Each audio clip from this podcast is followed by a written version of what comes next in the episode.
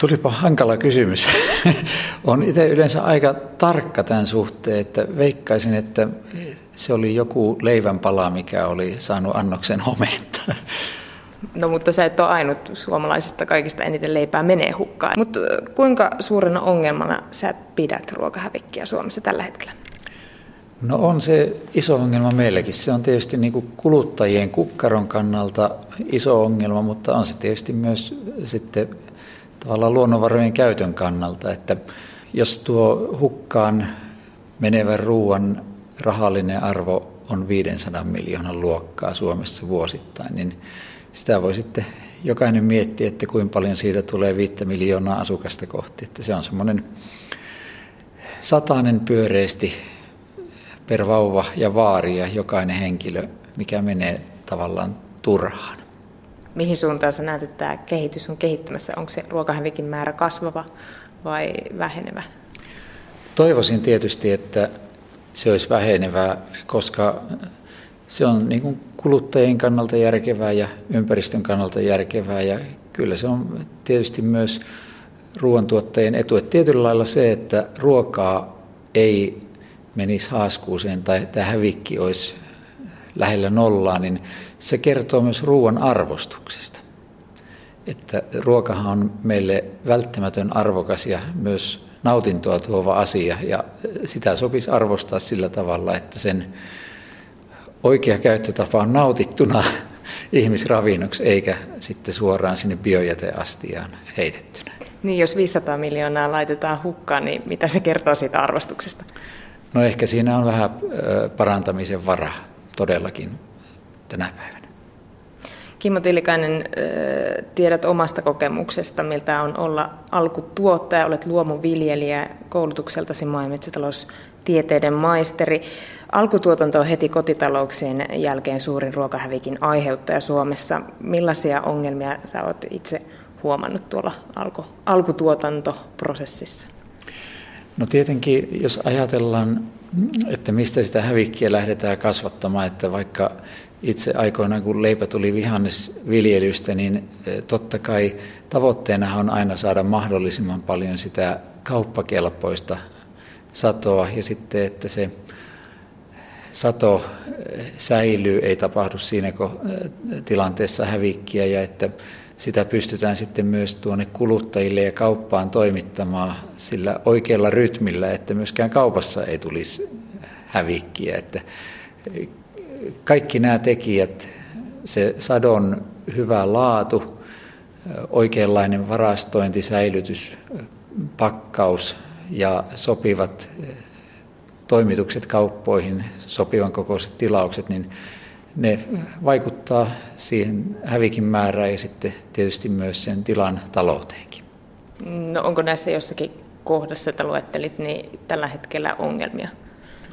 No uskoisin, että tuo maatalous ja alkutuotanto ja viljely on kuitenkin niin ammattitaitoista ja pitkälle vietyä hommaa tänä päivänä, että ei siellä ole oikeastaan varaa siihen, että jos ajatellaan vaikkapa maidon tuotantoa, niin meillä on mitatusti todistetusti maailman korkealaatuisin maito, eli tämmöisiä epäpuhtauksia tai mikrobeita sieltä ei löydy. Ja jos sitten tässä tapahtuu lipsaus viljelijältä, niin siitä jää niistä litroista tili saamatta. Eli kyllä se on sen viljelijän talouden kannalta ensarvoisen tärkeää, että tuotteiden laadusta pidetään huolta alusta lähtien. Niin, saa syödä tapahtumaan, lahjoitetaan esimerkiksi iso määrä ihan syömäkelpoisia yrttejä ylituotannon takia.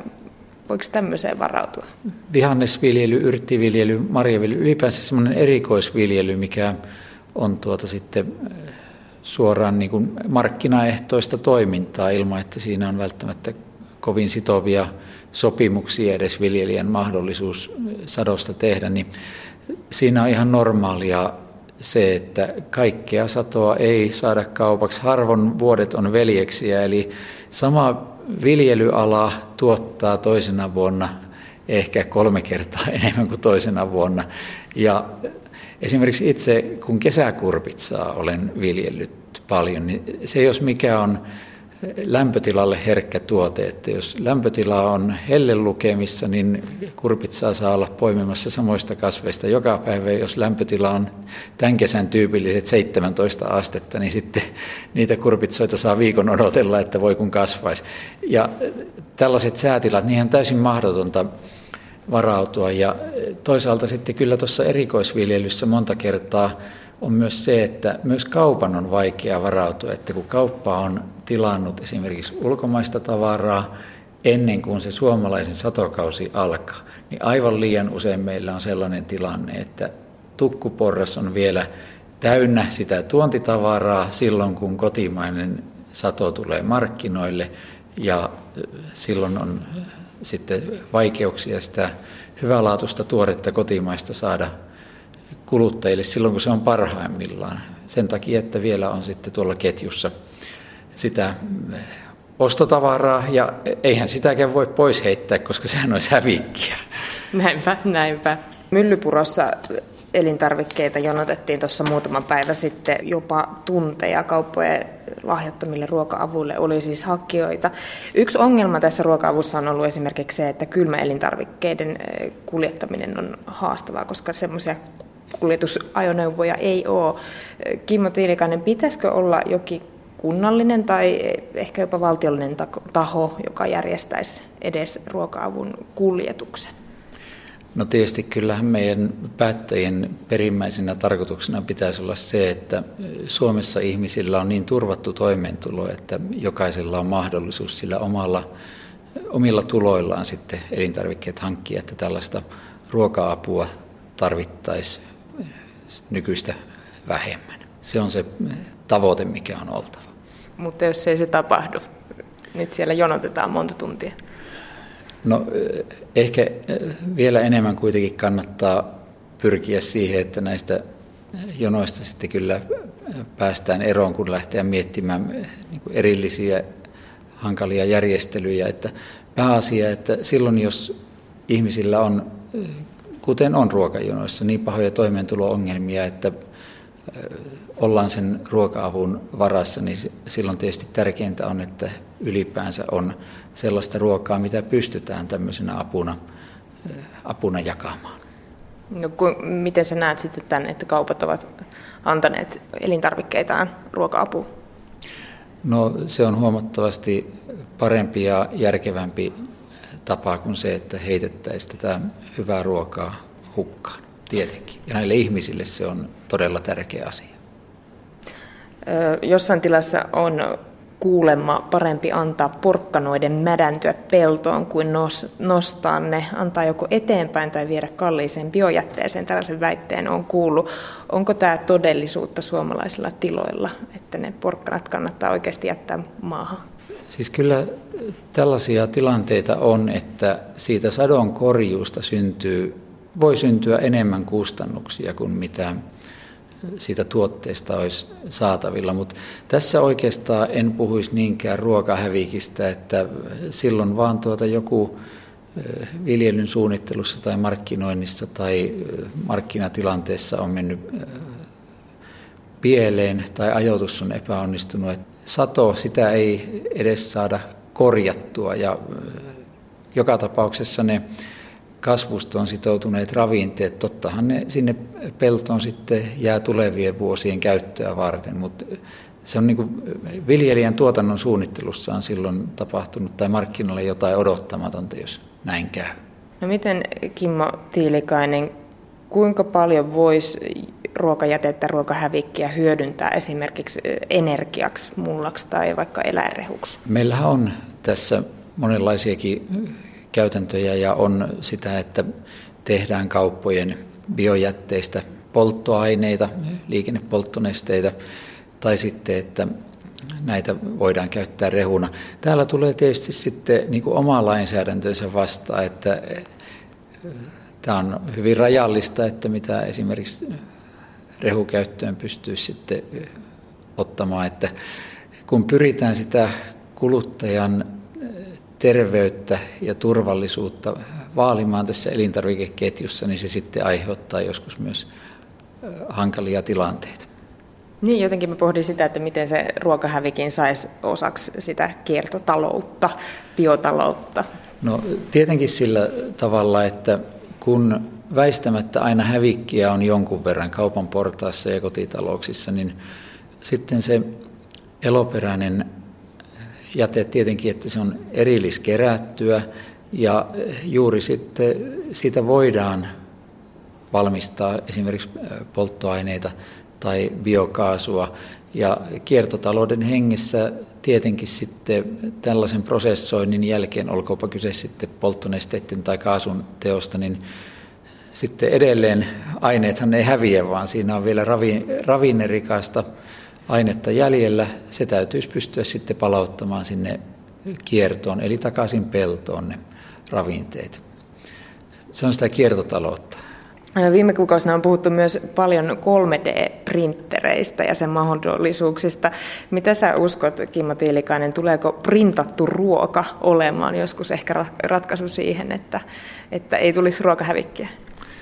No en usko kyllä ihan siihen, että kuten tuossa alussa sanoin, niin se ruoka on myös nautinto, että on hyvä ruoka, sitä on miellyttävää syödä, se hellii maku- ja hajuahista ja näin päin pois. Ja, tota, itse kuitenkin uskon siihen, että äh, ruoka on, se on niin hyvin inhimillinen juttu, että sitä ei ihan niin kuin kannata äärimmilleen koneistaa tai digitalisoida. Ja sitä paitsi olisihan se tietysti mielenkiintoista nähdä, että minkälaista se 3D-printerin tahna sitten on, mistä sitä ruokaa tulostetaan, mutta onhan siis tutkimus ja kokeiluhan on monenlaista, että mietitään, että miten niin tällaista keinotekoista lihaa tai laboratoriossa tuotettua lihaa voidaan kasvattaa. Ja monenlaisia keinoja kasvavan ihmiskunnan ruokkimiseksi mietitään, mutta toivottavasti meillä tämä ihmiskunnan ja maapallon tasapaino säilyy sillä tavalla, että pystytään vielä kuitenkin ihmiset ruokkimaan ihan tuota aidolla luonnon kasvulla. Otetaan vielä yksi tulevaisuuden visio. Maa- ja metsätalousministeriö arvioi, että 2030 vuoteen mennessä tarvitsemme 50 prosenttia enemmän ruokaa kuin tänä päivänä. Miten se toteutetaan? No jos maailmanlaajuisesti arvioidaan tuota tilannetta, niin ruoantarve todellakin ihmiskunnan lisääntymisen myötä tulee kasvamaan ja tietysti jossain kehittyvissä maissa tuo ruokahävikki on todella suurta, eli siitä äh, sadosta ennen kuin se on sitten syötävänä, niin voi hukkautua kolmannesta jopa puolet matkan varrella. Ja tällaisissa hävikeistä, niistä täytyy tietenkin päästä ero, mutta kyllä tämä tulee olemaan todellinen ongelma, että miten jatkuvasti kasvava väestömäärä pystytään tämän yhden maapallon kantokyvyn puitteissa ruokkimaan. Ja kun tähän lisätään sitten tuo ilmastonmuutos, mikä tulee heikentämään viljelyoloja monilla alueilla, niin nämä perustarpeet, mistä puhdasta vettä, mistä puhdasta ruokaa, niin ne on ihmiskunnan suuria kysymyksiä tulevina vuosikymmeninä. Tiivistetään vielä tähän loppuun, Kimmo Tiilikainen. Miten Suomen ruokahävikkiä saataisiin pienennettyä vielä tästä?